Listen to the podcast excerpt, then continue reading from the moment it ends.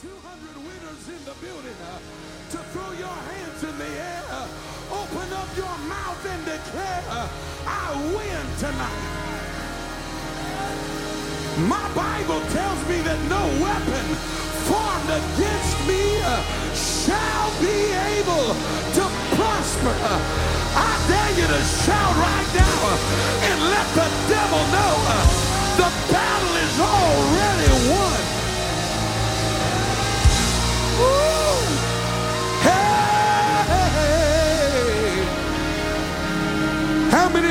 lived enough life to understand that 90% of winning is simply not giving up? Anybody can testify in the building uh, that sometimes uh, all you need to do to win uh, is keep getting back up. Uh, Micah 7 and 8, the writer said, uh, Rejoice uh, not against me, O mine enemy, for when I fall, I shall uh, arise. You ought to let the enemy know tonight uh, that you're too early to celebrate, uh, but you're too late to stop me tonight. Hey, we win. We win. If it was Sunday night, we might sing, No matter what the weapon is, I want you to know we win. No matter what the weapon is.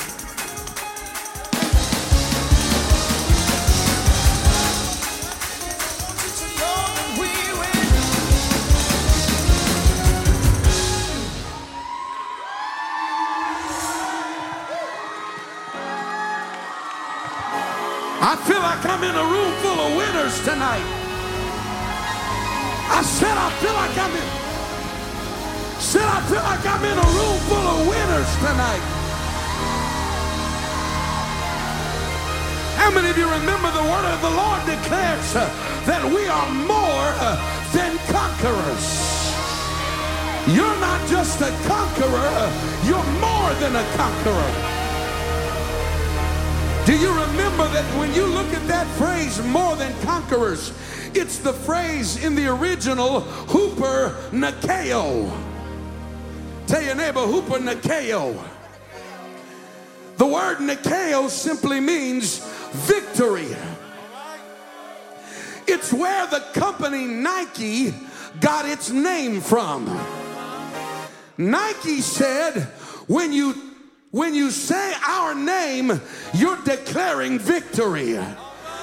Turn around and tell your neighbor tonight, uh, hi, my name is victory tonight. Uh, tell your other neighbor, the one that's awake tonight, uh, hello, uh, my name uh, is victory. Uh, I'm more than a conqueror.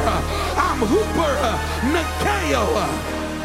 Oh, if you believe that tonight, one more time, clap your hands and give God your best praise. Hallelujah. Woo! Anybody got the victory on Tuesday night? Amen. Amen. You can be seated for just a moment if you dare tonight. Amen. We're excited about what God is doing in this place. Amen. So wonderful to see the people of God in the house of God tonight. Are you grateful that God made a way for you to be here tonight? Come on, are you grateful God made a way for you to be here tonight? There's people all over the city that wish they could be here, but God made a way for us. And we're excited about what He's going to do in this place. Were you blessed by what God did in this place on Sunday? Amen. Sunday, when we finished, Andrew was baptized in Jesus' name and filled with the Holy Ghost. That's right, even a hurricane uh, can't stop revival.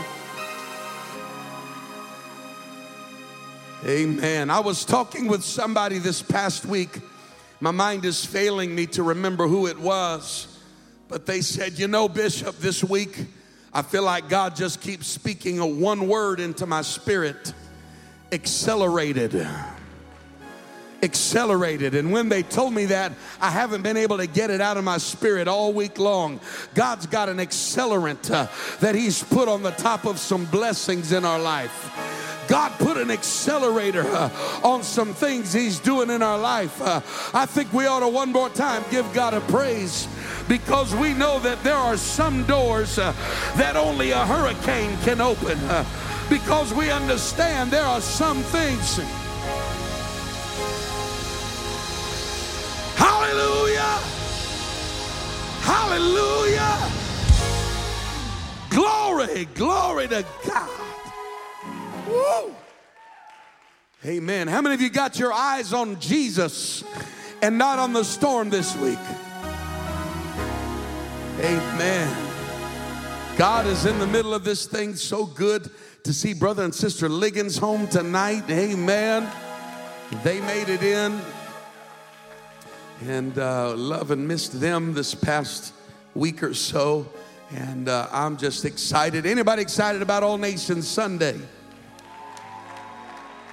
It's going to be absolutely incredible. This year we got a little surprise for you.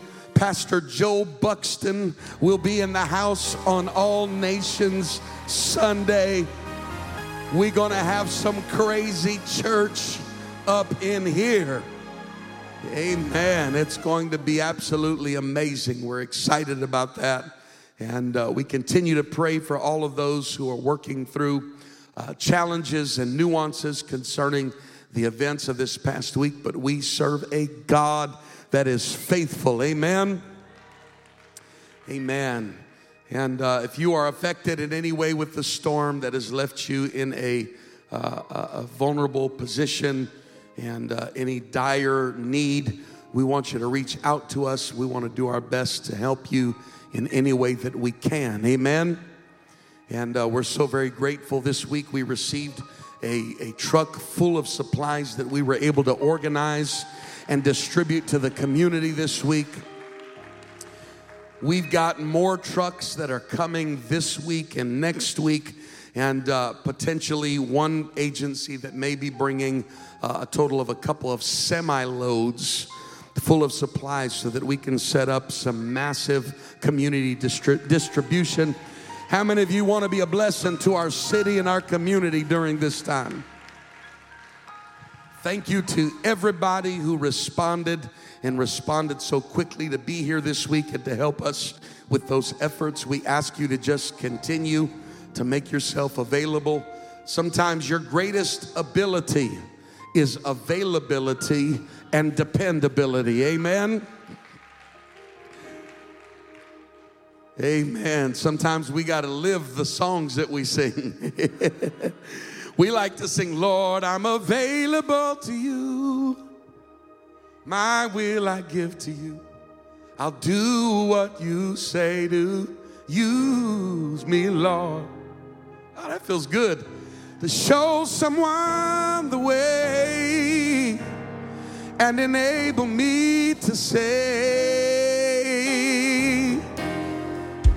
My storage is empty and I am available to you. Is that how you feel tonight? Give God a hand clap of praise. I'm available, God. Amen. Amen. Stand with me if you would. I want to hasten to the word of the Lord. And I'm excited tonight to continue our holiness Bible study series. Amen. I'm excited about breaking open the Word of the Lord tonight, and uh, I'm going to invite you to go with me tonight to the book of First Peter, chapter number one. this is where we will uh, launch tonight. First Peter, chapter number one, and I'm going to begin reading at verse number 15. And the past few lessons, we have been dealing with an understanding of holiness as the whole man being holy. Understanding that we are body, soul, and spirit. In the past couple of lessons, we have dealt primarily with holiness of the inner man, understanding holiness from the perspective of our thoughts and the things that we allow into uh, our hearts and our minds. And so tonight, I want to make a very natural progression from the inner man. Uh, we understand the word of the Lord tells us that out of the abundance of the heart, the inner man, the mouth speaks. And so it is in our speaking uh, that we will address and target our Bible study tonight. First Peter chapter 1 verse number 15 says, But as he which hath called you is holy, so be ye holy in all manner of conversation, because it is written, Be ye holy, for I am holy. Would you put your Bibles down and one more time clap your hands and thank God for His word in this house tonight? Come on, let's clap our hands and ask God to help us position ourselves to not just be hearers of the word, but to be doers of the word tonight. Uh, hallelujah. God, we thank you. We praise you. We're grateful for your word. Let it come into our hearts and our minds tonight. We give you the praise and the glory and the honor. In Jesus' name we pray. Somebody say, Amen. You may be seated. I want to go immediately tonight to the book of James, chapter number three. If you are going to successfully navigate this world and the challenges of living for God, James chapter 3 becomes a quintessential portion of scripture for you to understand. And so this is where I want to begin our study tonight is in the book of James and for the sake of remembering the lesson tonight's lesson is simply going to be called let's have a conversation. Tell your neighbor let's have a conversation. Be ye holy in all manner of conversation. James chapter 3, and, and, and I'm going to preach uh, stylistically um, eclectic tonight. It, there might be some uh, synoptical teaching, uh, some exegetical teaching tonight, uh, but I want to uh, do my best to break down the word of the Lord to us in a way that's appropriate James chapter 3 and verse number 1 begins My brethren, be not many masters, knowing that we shall receive the greater condemnation. For in many things, somebody shout many things, we offend all. If you live for God any length of time, you come to the stark realization that at some point in time in your walk with God, you're going to offend somebody. I can't buy an amen in this Holy Ghost church for $20. If you live life very long, it is simply a dynamic of life that at some point you are going to be offensive to somebody. The book of James tells us, For in many things we offend all. He goes on to write that if any man offend not in word, the same is a perfect man. If you've never offended anybody by your conversation, then you are a perfect person. Can I get the hands of all of our perfect saints? in the building tonight. Would you raise your hand if you are a perfect saint t- tonight?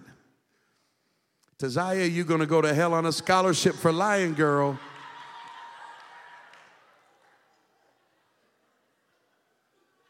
Uh huh.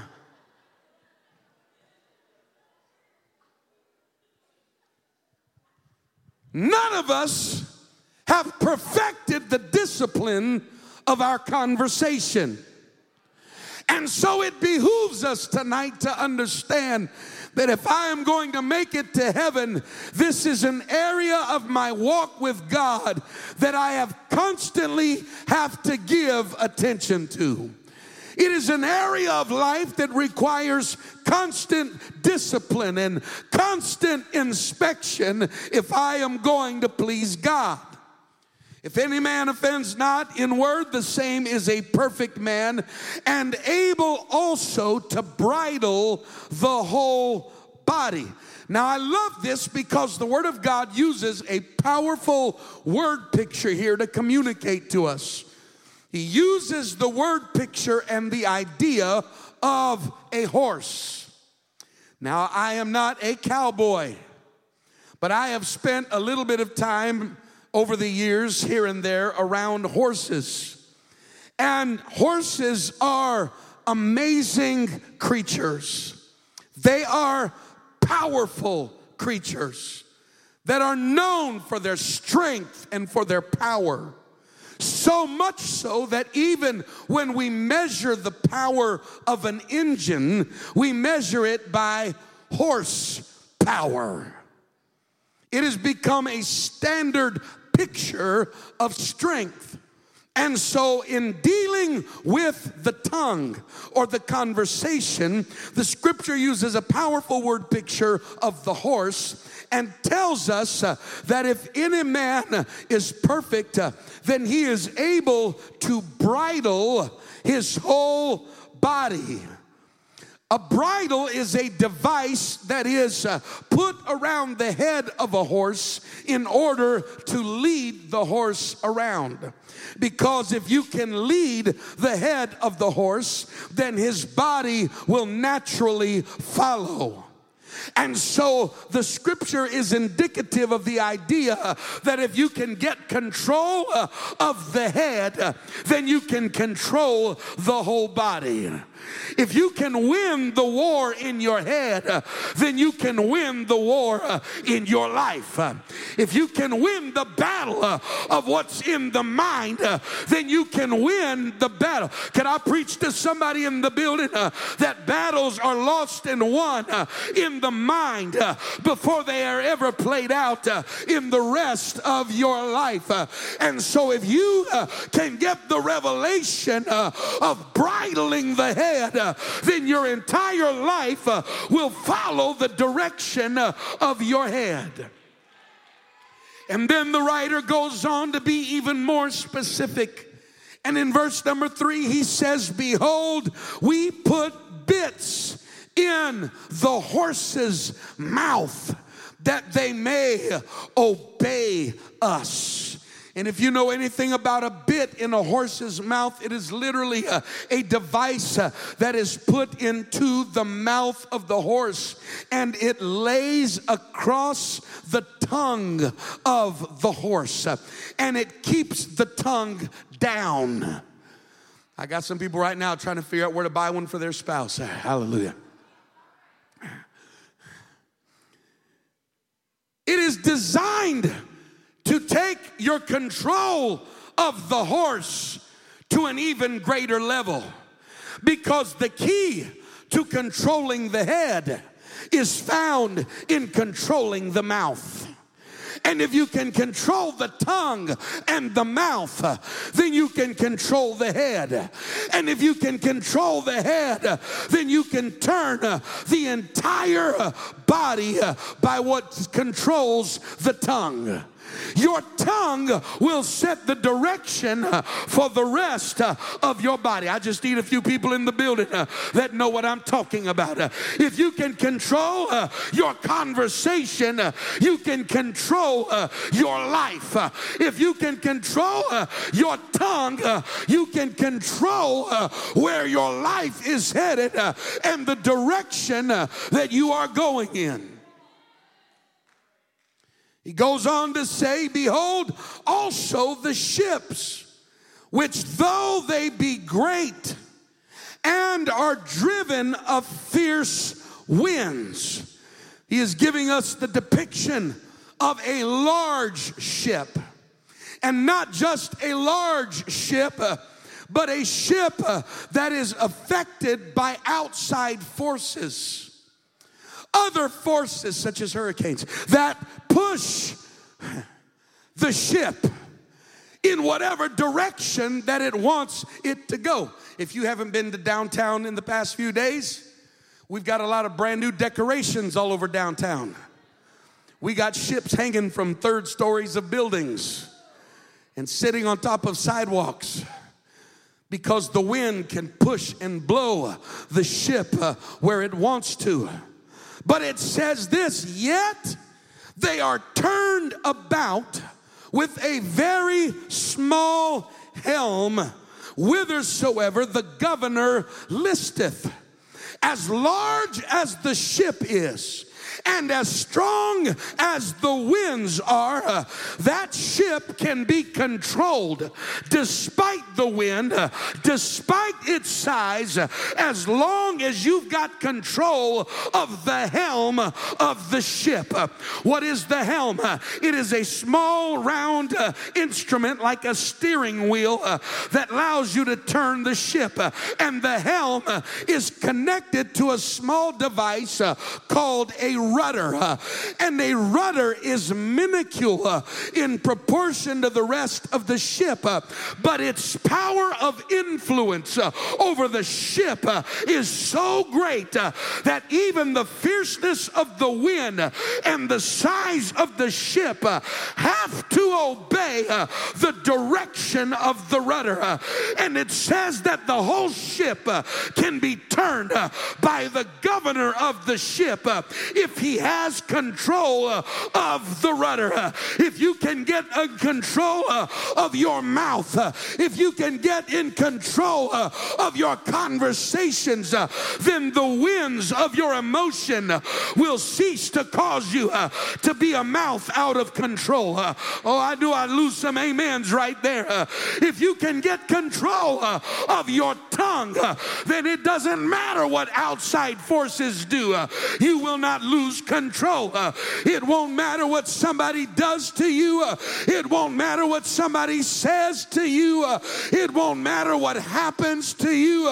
When you've got control of your tongue, you can have control over the entire ship.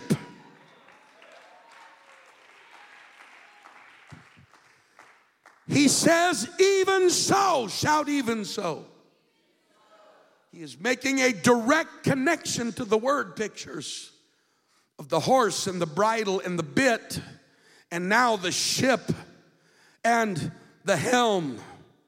He says, even so, the tongue is a little member that word member is a part of the body, your hand, your leg, your the different parts of your body. The tongue is one of the smallest members of the body and boasteth great things. He says this, behold how great a matter a little fire kindleth. A little fire can cause a lot of damage.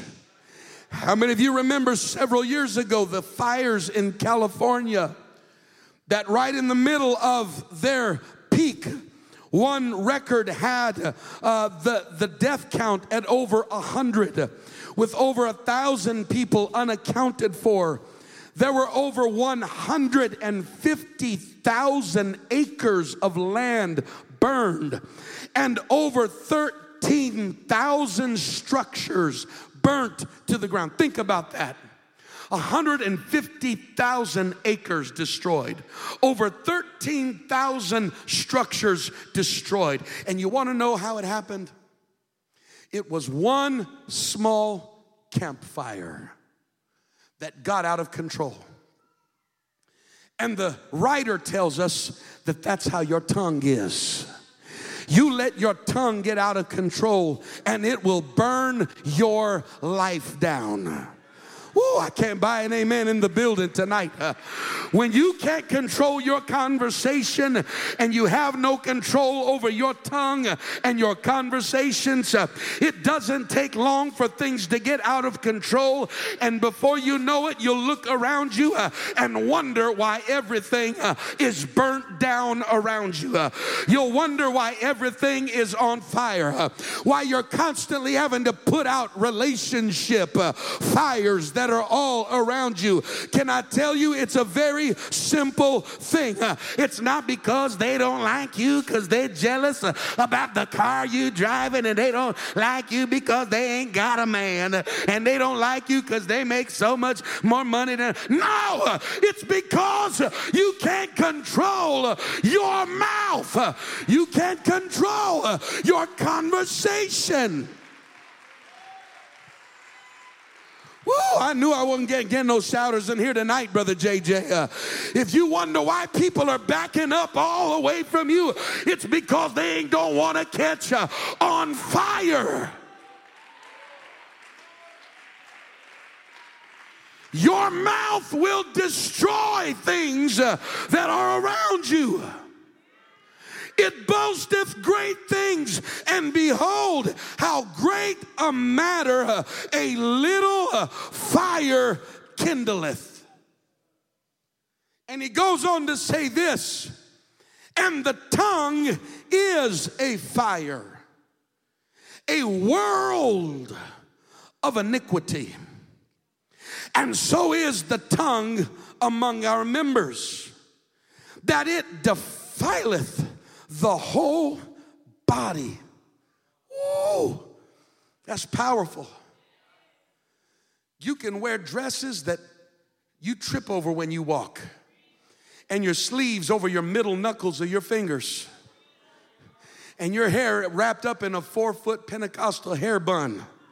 But if you ain't got control of your mouth, your whole body is defiled. I can't buy an amen in the building.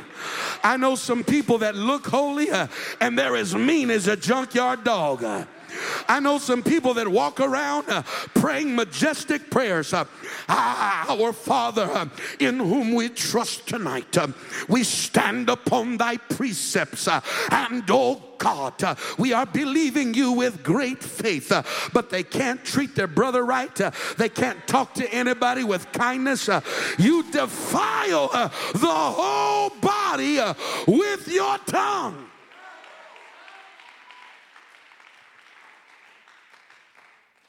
The whole body is defiled by the tongue.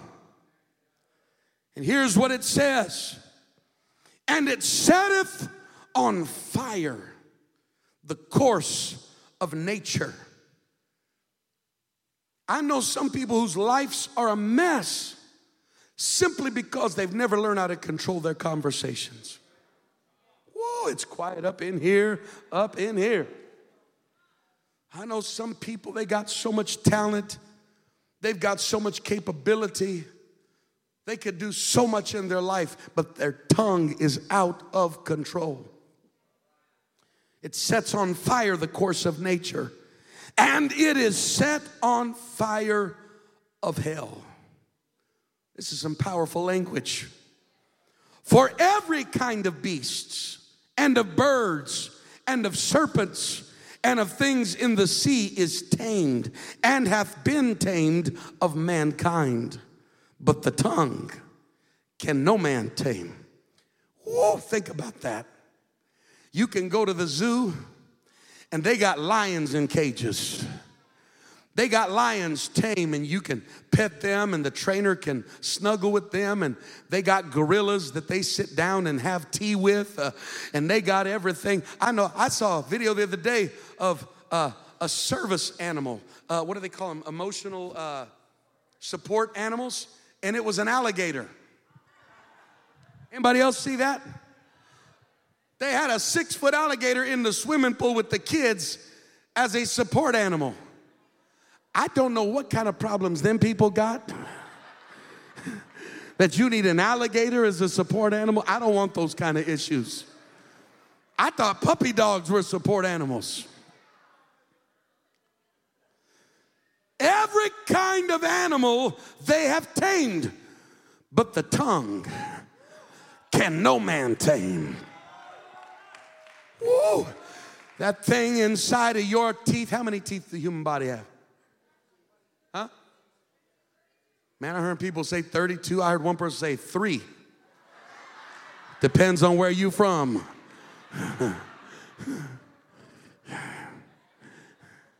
we'll go with 32. that thing sitting behind those 32 teeth you got is worse than any wild animal when it's not submitted to God. It'll create destruction like nothing else will when it's not submitted and surrendered to God. But the tongue can no man tame. It is an unruly evil, full of deadly poison. Tell your neighbor you got poison in your mouth. Well, I know they gave you a dirty look, but it's true anyhow. You got poison. Speak in tongues on Sunday night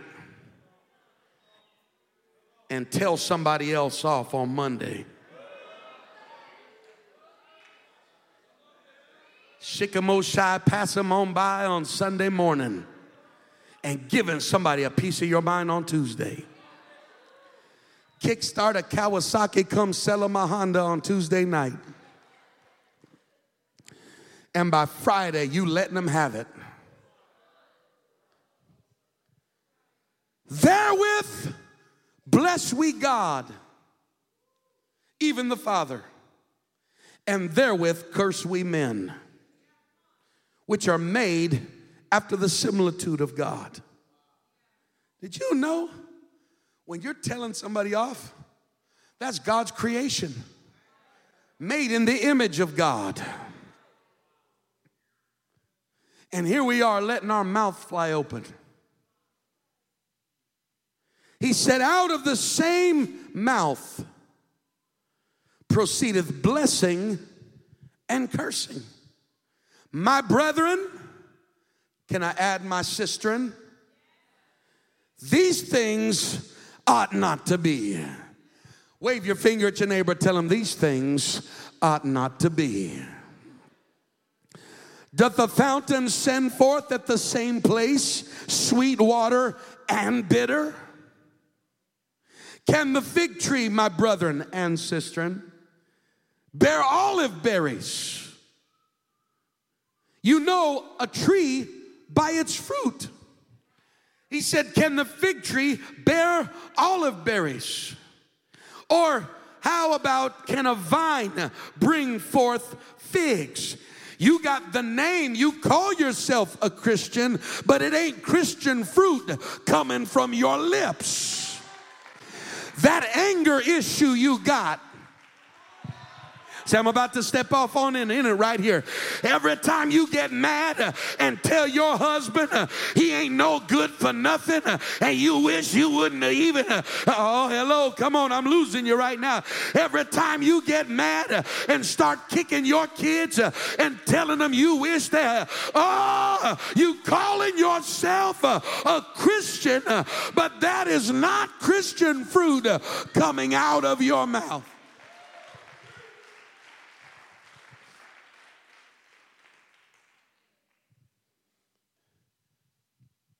So can no fountain both yield salt water and fresh. Who is a wise man? How many of you want to be wise? And endued with knowledge among you. Let him show how, out of a good conversation, his works. Your conversation is going to be what manifests God's righteousness in your life. Let him show out of a good conversation his works with meekness of wisdom. Meekness of wisdom. How many of you remember what, what meekness means? Blessed are the meek. Moses was the meekest man on the earth. We know where he earned that title from when his sister and some haters were talking about him and trying to ruin his reputation and trying to undermine his authority. And God said, Get out of the way, Moses. I'm gonna handle your haters today. And pulled them out in front of everybody and put a whooping on them in front of everybody and struck Miriam with leprosy. And I know what all y'all would have done. You'd have been like,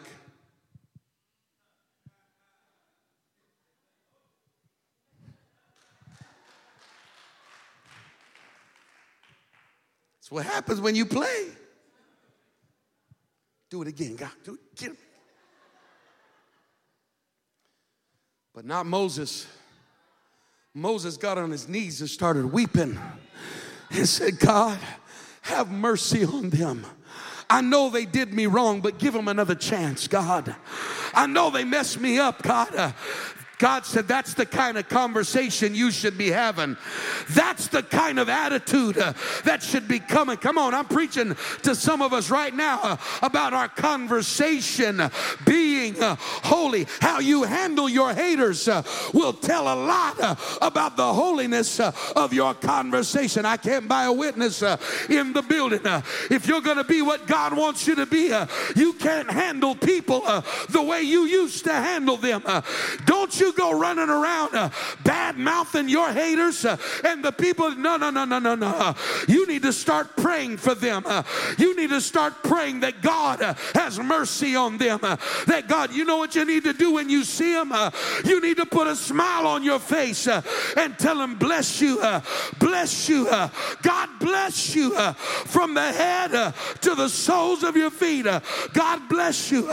Let your conversation be with meekness of wisdom.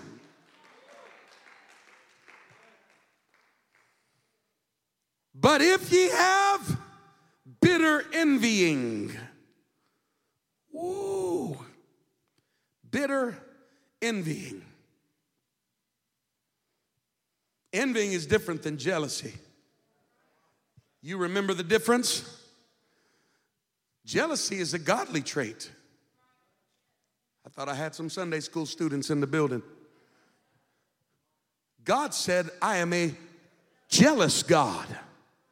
If I'm jealous, it's because something belongs to me and you're trying to fool with it. I'm jealous over my wife. She's my wife. Don't fool with her. I'm jealous. Paul said, I have espoused you under one husband. I'm jealous over you with a godly jealousy. But envying is something completely different. Envying is when somebody else has something that you don't have, and because you don't have it, you feel some kind of way about it. Oh, I could go down the list right here. They got a promotion on their job and you got five problems. Why did they get they they shouldn't have got that. They lied to get there. They they got the promotion because they they they they they, they just a suck up to the boss and and they got no no no no no no. You you're envying is what the problem is. Uh, you got the only problem you got is that it wasn't you that got the promotion. Because uh, if it was you they got the promotion, uh, you'd want everybody to give you a high five and tell you can come on somebody. Uh, somebody pulls up in the parking lot uh, and they driving a nice car uh, and you upset because you still in a 1986 Toyota Corolla that's leaking oil all over the parking lot. Don't get upset and angry uh, and look down and oh they uh, they bougie now. Who do they think that? No, that's how you lock yourself uh, out of the next level of blessing. Uh, you got to learn how to rejoice uh, with them that rejoice and get the envying and the bitterness up out of your heart. You got to get the bitter envying out of your spirit. Because if it's in your heart, it's going to come out in your conversation. But if you have bitter envying and strife in your hearts, here it is. He's tying our speech back to the inner man. Glory not and lie not against the truth. Don't sit there and say, "Oh no, I ain't, I ain't, I ain't angry. I ain't bitter." The fact you got to keep saying that is a telltale sign that you are. You know what your best course of action is? To just say, you know what? I'm wrong. Woo! See, have you ever heard somebody that's, I know that's what I said, but that's not what I meant? As if we could separate our intention from the words that come out of, I'm sorry, out of the abundance of the heart, the mouth speaks. And it is disingenuous uh, and you're lying against the truth uh, when you try to sit there and justify I didn't mean it I didn't say it I no no no no. Your best course of action is to say you know what?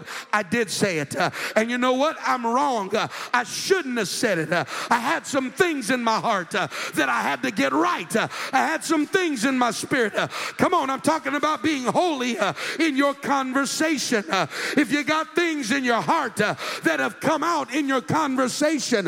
When you get the Holy Ghost, uh, you learn how to own it uh, and take responsibility uh, and repent uh, and make it right uh, and get it right with somebody. Glory not and lie not against the truth. This wisdom descendeth not from above, but is earthly and sensual and devilish. When you start finding people that are envious, it'll start creating all kind of problems. And, it, and it's not just stuff. Sometimes people get envious because, oh, how come so and so got to lead that ministry? I'm gonna preach about it because there's more than one person who's backslid from this house right now because they had envy in their heart. How, how come they got to, to, to have that leadership?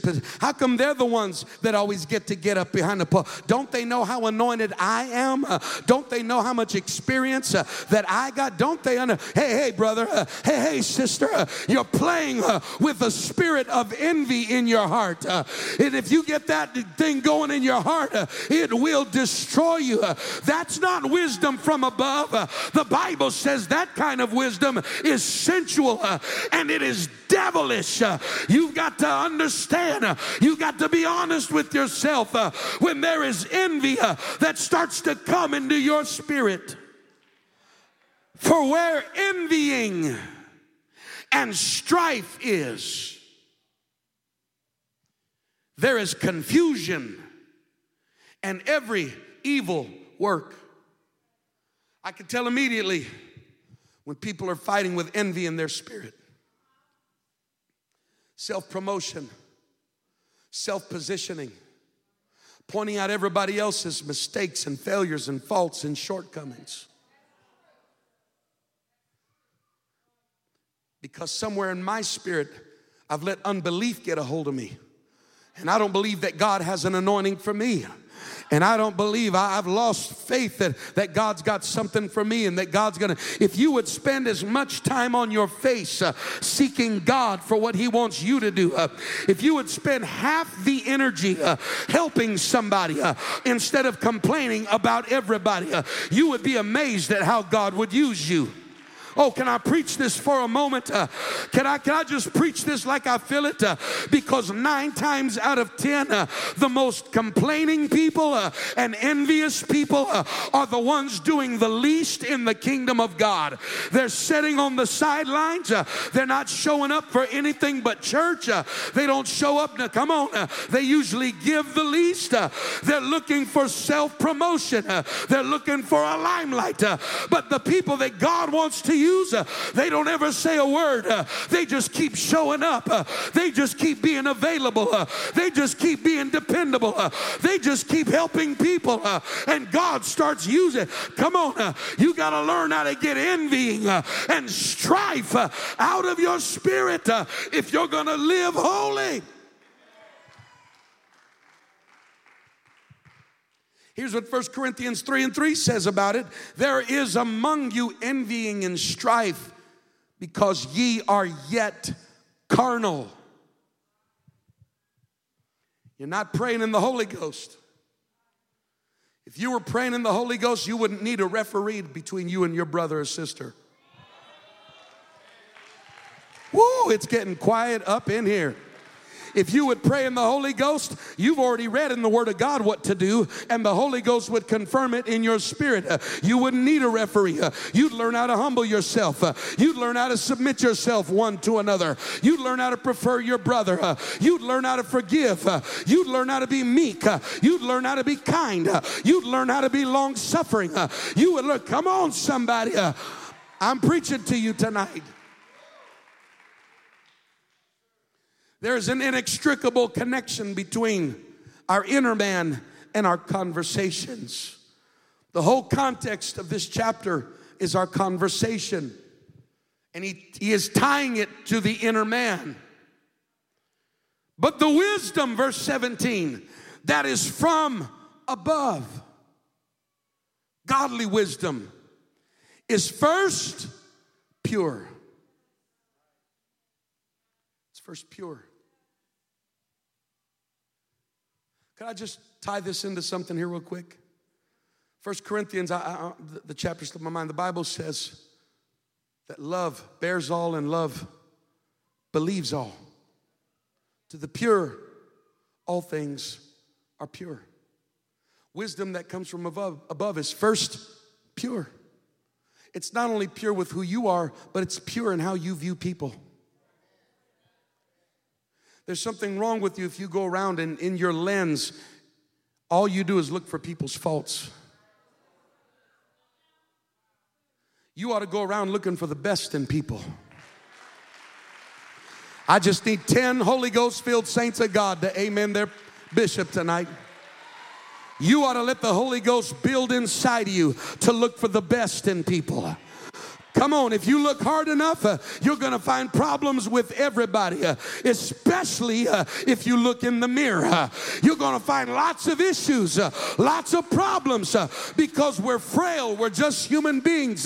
but if you've got the Holy Ghost and you've got wisdom from above, you learn first of all that it's pure. I believe the best in you.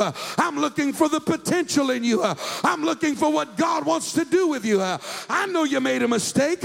I know you got some issues, uh, but God doesn't see you uh, with all those issues. Uh, God sees the perfect you, uh, He sees the potential you, uh, He sees where He's taking you, uh, He sees you the way that He wants you to be. It's first pure, then peaceable. Peaceable. Do your conversations lead you to peaceableness? Or do your conversations lead you to arguments all the time?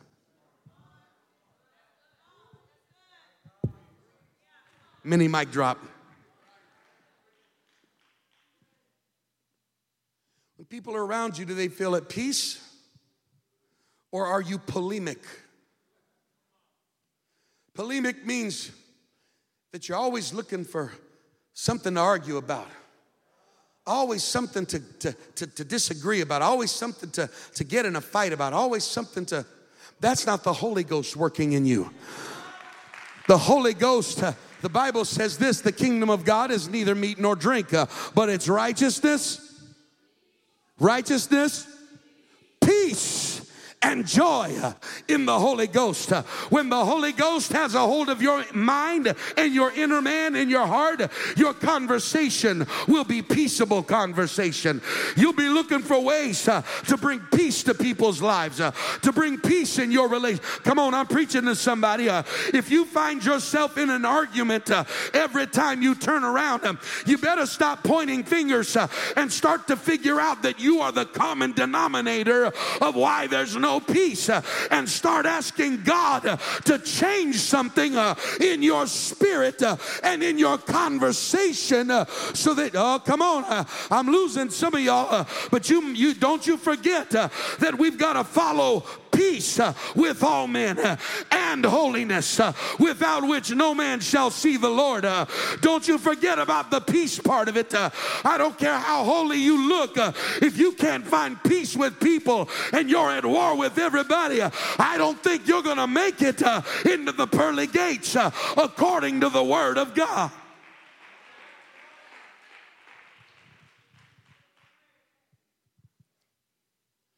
Peaceable. Then it's gentle. Are your conversations gentle? Oh, it's quiet in here. I know people that pride themselves in not being gentle. Bless God. That's how they do it. I just tell it like it is. That's not wisdom from above. I'm just to say it like it. I know they may not like it. I don't care. That ain't the Holy Ghost talking in you. That's carnality talking in you. If you're going to be holy in your conversation, you got to learn how to have a level of gentleness uh, in your conversation with people. This is good preaching right here. You got to learn how to de-escalate situations. You got the Bible says that a soft uh, answer uh, turneth away wrath. Uh, yeah, yeah, you you don't know how they came up on me, uh, and ain't nobody gonna come talk to me that kind of a way. Uh, and, and, and, that ain't the Holy Ghost working in you. You got to learn how to answer anger uh, with a soft answer. Gentle. Tell your neighbor, easy does it. In the words of Jacob Phillips, or J- Elder Jacobs, he said, Hold your tongue, beloved. I'm a king's kid. You can't talk to me in a kind of old way. You got to be gentle. Tell your neighbor, be gentle. And easy to be entreated. I've had people sit in my office and say, I don't know why everybody talks to everybody, but nobody will come talk to me about it. And I'm saying, well, hmm, let's see. Because they know you're going to fight with them immediately. You ain't going to listen. You're not willing to hear somebody else's idea. You're not willing to, to, to hear somebody out. But wisdom from above is easily entreated. You ought to strive to be somebody that people can approach and talk to. Oh, that's real good preaching. Thank you for the five amens we got in the building tonight. Easily entreated, full of mercy and good fruits. Without, I can't preach every one of these, without partiality.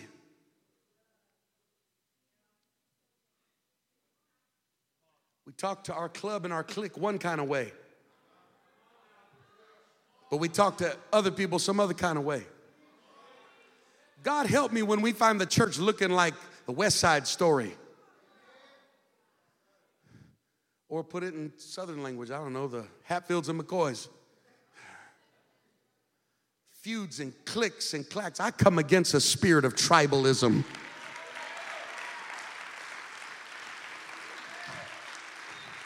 Come on, you got to learn how to love everybody. You got to learn how to love. Oh, come on. You're going to learn how to love everybody. Impartial. Come on, I can talk to you as well as I can talk to anybody else. I can look you in the eye and love on you uh, like I can love anybody else uh, in this church. Impartial, and without hypocrisy. I don't have time to get into every one of these. And the fruit of righteousness is sown in peace of them that make peace. If you want peace, you have to make peace. Somebody's got to have enough Holy Ghost to take initiative. Somebody's got to have enough Holy Ghost to be humble. Somebody's got to have enough Holy Ghost to come and say, hey, listen, I love you too much. I'm sorry, whatever I did. I, would you forgive me? Let's, let's get past this. Let's do this God's way. Come on, somebody.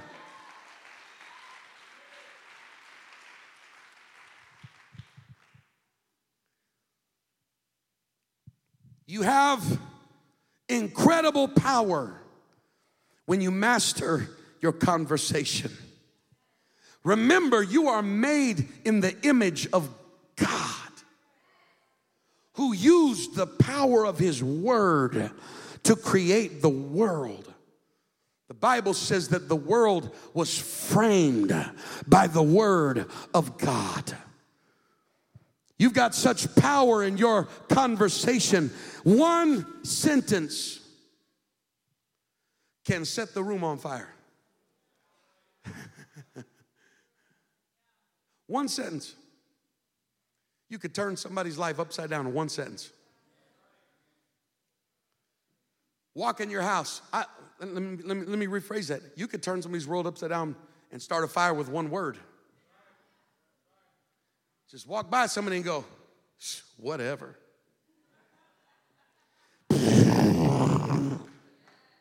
What's that supposed to mean?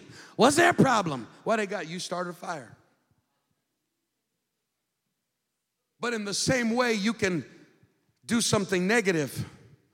The power of not just death, but life is in the power of the tongue and you can bring life to somebody with just one word.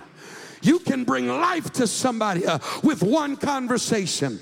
You can bring life to somebody uh, with just one simple sentence. Uh, I don't know how many times I've received a text message from somebody that had just the right words. Uh, God laid me on their heart uh, and they said something kind. Uh, and I could be in a funk, I could be discouraged. but that one little message from somebody just pushed the clouds back and gave me fresh hope. come on, when you've got the Holy Ghost, uh, you've got to you've got to be like God uh, and begin to speak words uh, that bring life uh, to people's world. Uh, you got to look for opportunities uh, to speak life over somebody. You've got power in your tongue. you've got power in your conversation. Proverbs 25 and 11 says, A word fitly spoken is like apples of gold in pictures of silver. That is the value and the precious word picture that the Word of God depicts concerning the value of our words. Proverbs chapter 16, verse 32 says this He that is slow to anger is better than the mighty. You've got to work at being slow to anger. You've got to work at deaccelerating the process of anger. I know some people got a short fuse. If you don't know anybody, that's because you're the somebody. Get angry quick. You know what that is? It's a sign of no self control. Man, I don't know why the Holy Ghost just dropped this on me, but that's what offense is. When you tell somebody I'm offended, what you are announcing is that you do not have the ability to control your own emotions, and therefore everybody else should control them for you.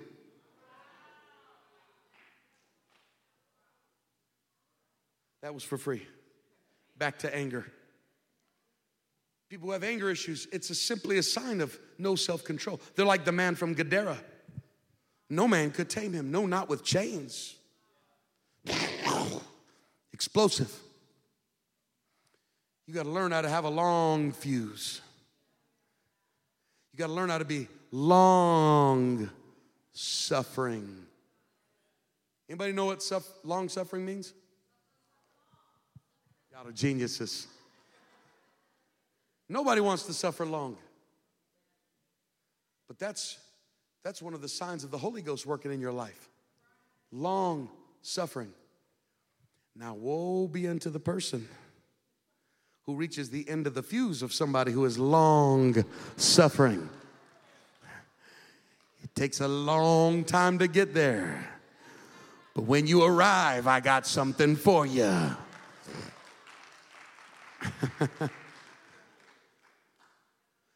Tell your neighbor, long suffering. He that is slow to anger is better than the mighty. If you can get a hold of this concept, you're better than the mighty. And he that ruleth his spirit is better than he that taketh a city. Think about the greatness of conquerors like Napoleon and Cortez taking cities. The Bible said if you can just control your anger and control your spirit, you have more greatness in you than a man that can take the city. The beginning of greatness is self control. The beginning of a journey of, to, to greatness in your life begins with self control, with controlling your conversation, controlling your spirit and your tongue. We often talk about people and we say, man, they got a temper on them. It's actually the opposite. To be tempered means that you don't break easy. That's what they do with tempered steel. When steel is tempered, then you can take that steel and bend it, bend it, bend it, bend it, bend it, Brother Stewart, and it ain't gonna snap. The more it's tempered, the more bending it can take. If it loses its temper, it just snaps. So that's what you say when you say, man, they lost their temper. But if you can demonstrate self control, if you can develop and harness temper, that is what will separate you. That is what will take you to greatness in the kingdom of God. I'm hurrying. Music come. Matthew chapter 12, verse 33 through 37 says this Either make the tree good and his fruit good, or else make the tree corrupt and his fruit corrupt. For the tree is known by his fruit. In other words, God is saying there shouldn't be any confusion. Verse 34, here's what he says Oh, generation of vipers. What is a viper? It's not just a snake, it is a venomous snake. And what did James say? The tongue is full of poison. Oh, generation of vipers. How can ye, being evil, speak good things? For out of the abundance of the heart, the mouth speaketh. The inner man will always dictate what comes out of the man. Did you know that in, in early lie detection tests, one of the primary ways that they would tell if somebody was lying was they would study their heart rate and blood pressure while they were speaking. There was a direct connection between their words and their heart.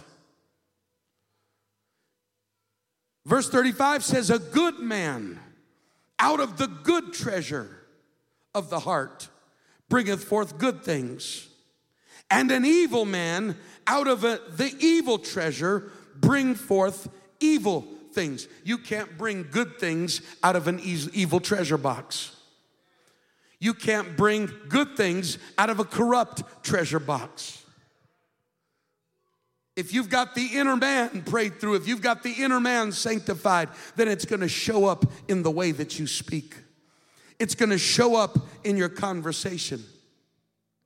Verse 36, the writer says, But I say unto you that every idle word that men shall speak, they shall give an account thereof in the day of judgment. God is keeping track of what you say.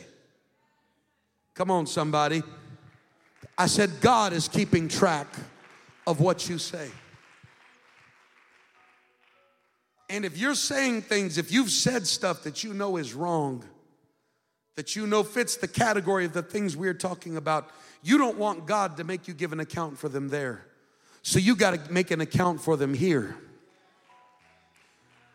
When you say something, when you're when you speak words that are idle, that are that are not right, that are heart, hurtful or harmful, you've got to take responsibility and make it right now. Amen, somebody. You got to learn to say, I'm sorry. You got to learn how to apologize and take ownership. Oh, it's quiet. They may have never heard you say it. It may have been outside of their presence, but God heard. Come on, I said, God heard what you said. Oh, but they'll never know it doesn't hurt them. It's not about whether it hurts them. God's blood's covering them. It's gonna hurt you. Bitterness does more to destroy the vessel in which it's stored than the vessel unto which it's poured. You need to repent for your sake. And don't come to people with fake apologies. I just want to say, I'm sorry you thought I said that. You're sorry that I thought something? That's a fake apology. How you going to apologize for my thinking? I'm sorry that you took it that way. What? Anybody ever had somebody try to apologize to you like that? That's a fake. That, they ain't apologizing. They're trying to blame you for what happened. I just want to apologize that you thought I did that. fake. No, no, no, no. You need to take ownership. I said it. I did it. I'm wrong. I've got to get it right. Would you forgive me? Would you forgive me for what I said? Would you forgive me for what I did? Bible says some men's sins go before them to the throne, and some men's sins follow after them. You don't want your sins following you to the throne of God. You want to get your mistakes and get them dealt with now before you get to the throne of God. Come on, somebody. Every idle word that men shall speak, they shall give account thereof in the day of judgment. For by thy words thou shalt be justified, and by thy words thou shalt be condemned. You can't detach what you say from what's going on in your heart. And I remember I, I saw a car one time, had a bumper sticker that said, honk if you love Jesus. So I honked at him. And what they sent back to me was not one God. I don't know that they love Jesus the way the bumper sticker said they love Jesus.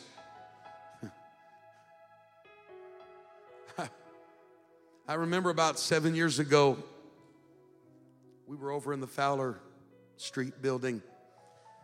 And there was a new convert that had recently prayed through and received the Holy Ghost. And I was headed down Fowler Street to the church, and I was I was literally just a few buildings away from the church. And I was, you know how crazy Fowler Street can get. There's no turning lanes, and people just slam brakes in the middle of the road. And some of y'all got scars on your vehicles to prove Fowler Street's treacheries. And so I was following a car, and and I didn't know whose car it was, uh, and, and they didn't know who I was.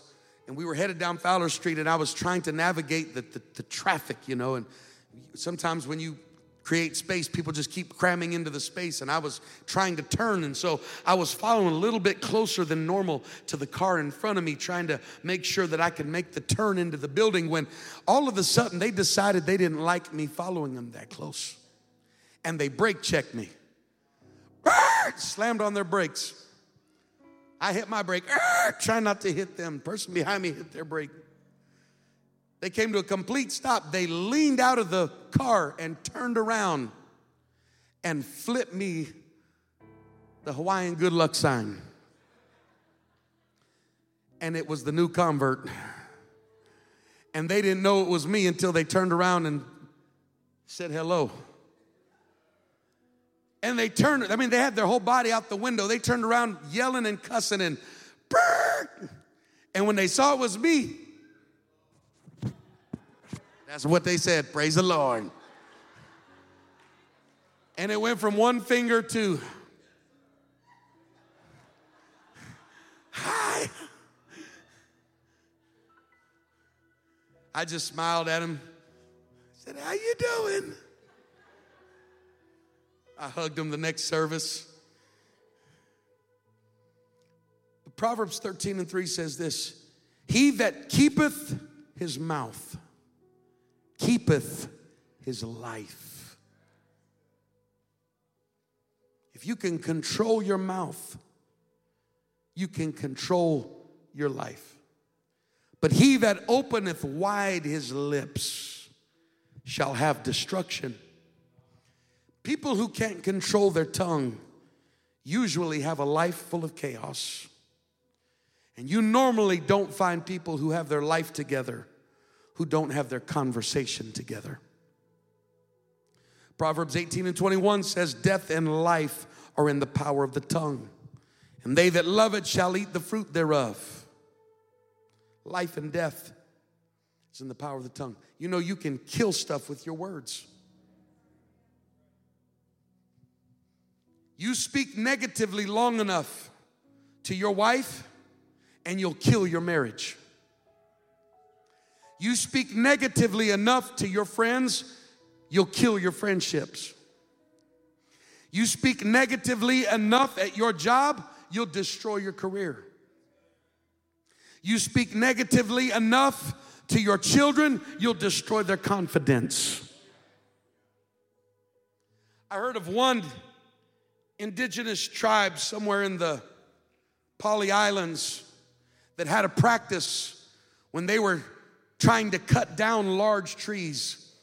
If they found a tree that was too large to cut down with tools, every morning the men would gather together and they would shout curses at the tree for 30 minutes every day.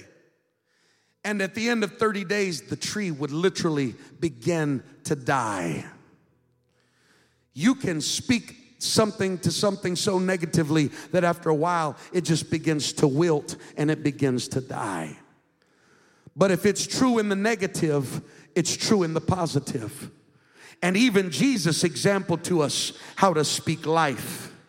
When he rolls up on the scene to Lazarus' situation, and his sisters tell him, If you would have been here, Lord, he wouldn't have died. Jesus begins to speak, uh, and he says, Lazarus uh, is sleeping.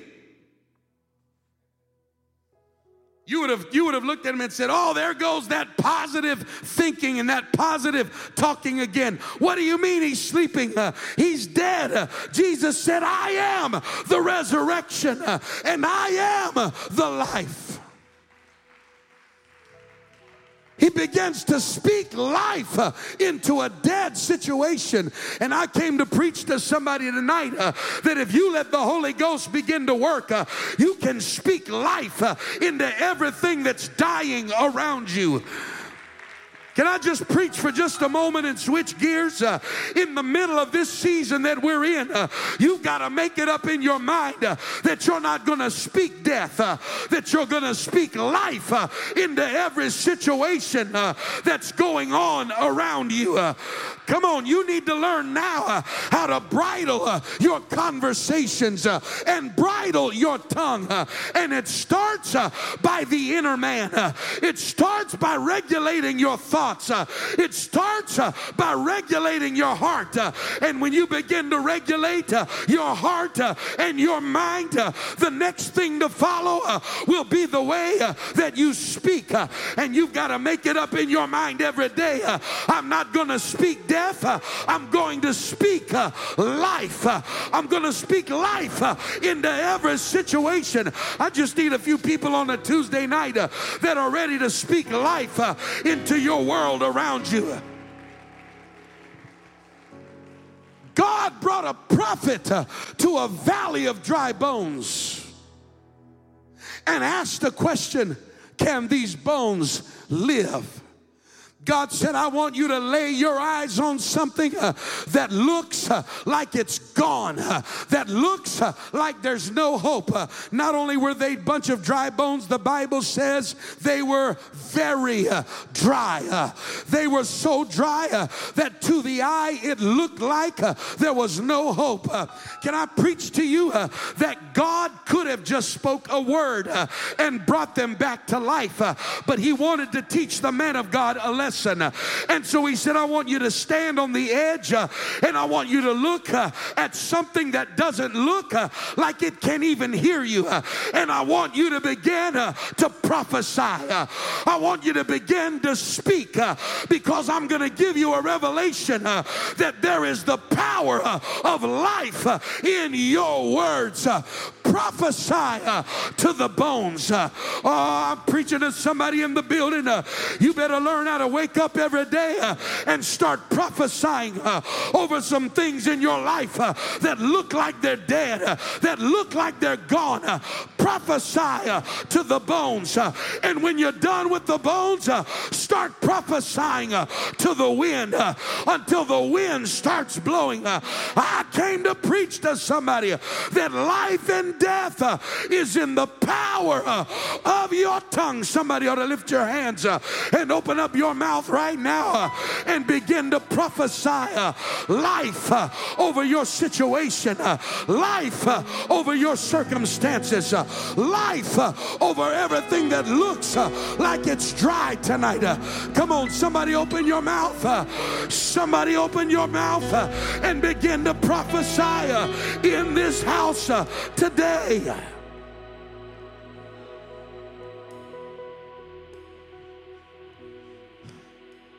Come on. Speak to something that looks like it can't hear you. Speak to something that looks uh, like it's impossible. There's power uh, in your words. Come on, somebody, right now. Uh, there's a reason why your mouth is closed uh, and you're struggling to open your mouth in prayer. Uh, it's because the enemy uh, understands the power of your voice. I'm challenging you right now while you're standing there with your hands lifted. open up your mouth and let your voice ring out across this sanctuary tonight. Come on. God's going to anoint your voice. God's going to anoint your prayer. God's going to anoint your words uh, in this house tonight. Uh, come on, lift your voice. Come on, saint of God, open your mouth and pray. Don't whisper your prayer. Lift your voice to the heavens. Lift your voice into the atmosphere of this sanctuary tonight. Come on. Come on. Come on, there's power in your words. There's power in your words. Come on. Yes. Yes, open up your mouth in this place. Come on, come on. Yes. Yes.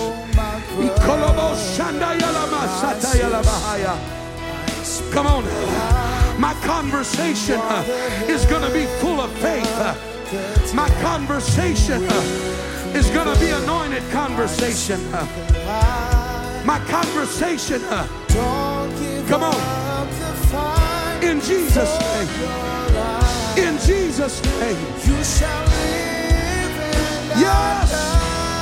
Come on. Come on, open your mouth. Open your mouth.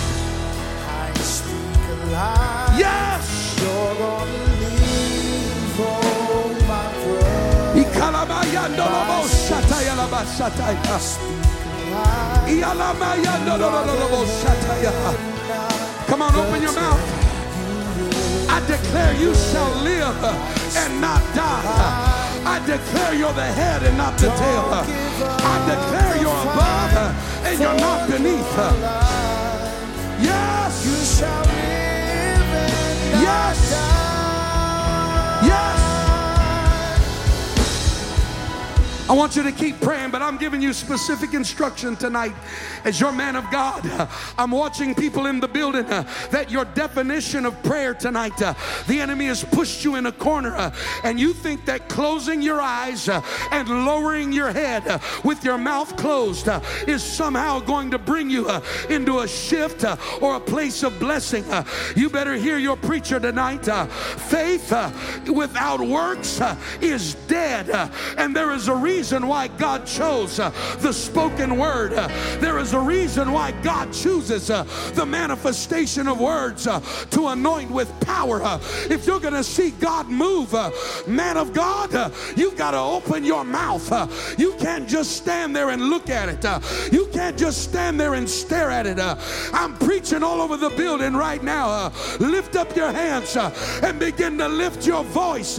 don't you dare stand there quiet tonight. Uh, don't you stand there uh, meditating tonight uh, instead of praying. if you'll open your mouth and prophesy, the Holy Ghost is going to come upon you. the Holy Ghost is going to begin moving on your behalf. somebody open your mouth right now. come on. Open your mouth and pray. Open your mouth and prophesy. Come on, sir, get your hands in the air. Come on, man, get your hands in the air.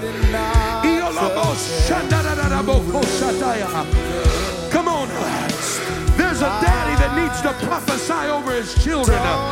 There's a mama that needs to prophesy over her household. Come on, open up your mouth and prophesy in Jesus' name.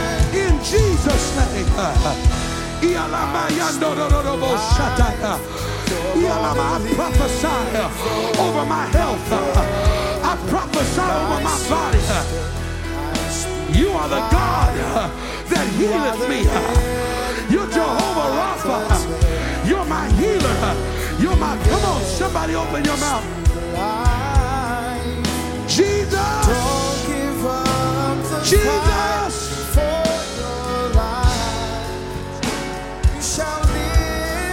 Come on. Come on, he's in the building right now. He's in the building right now. You shall live and not die.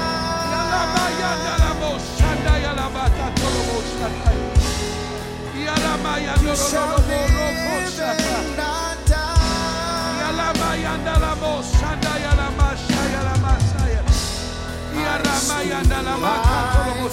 Come on. Come on. Come on in.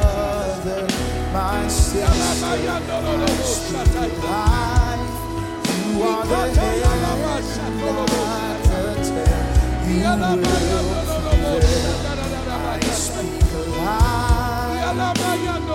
Don't give up the fight for your life. Come on. You shall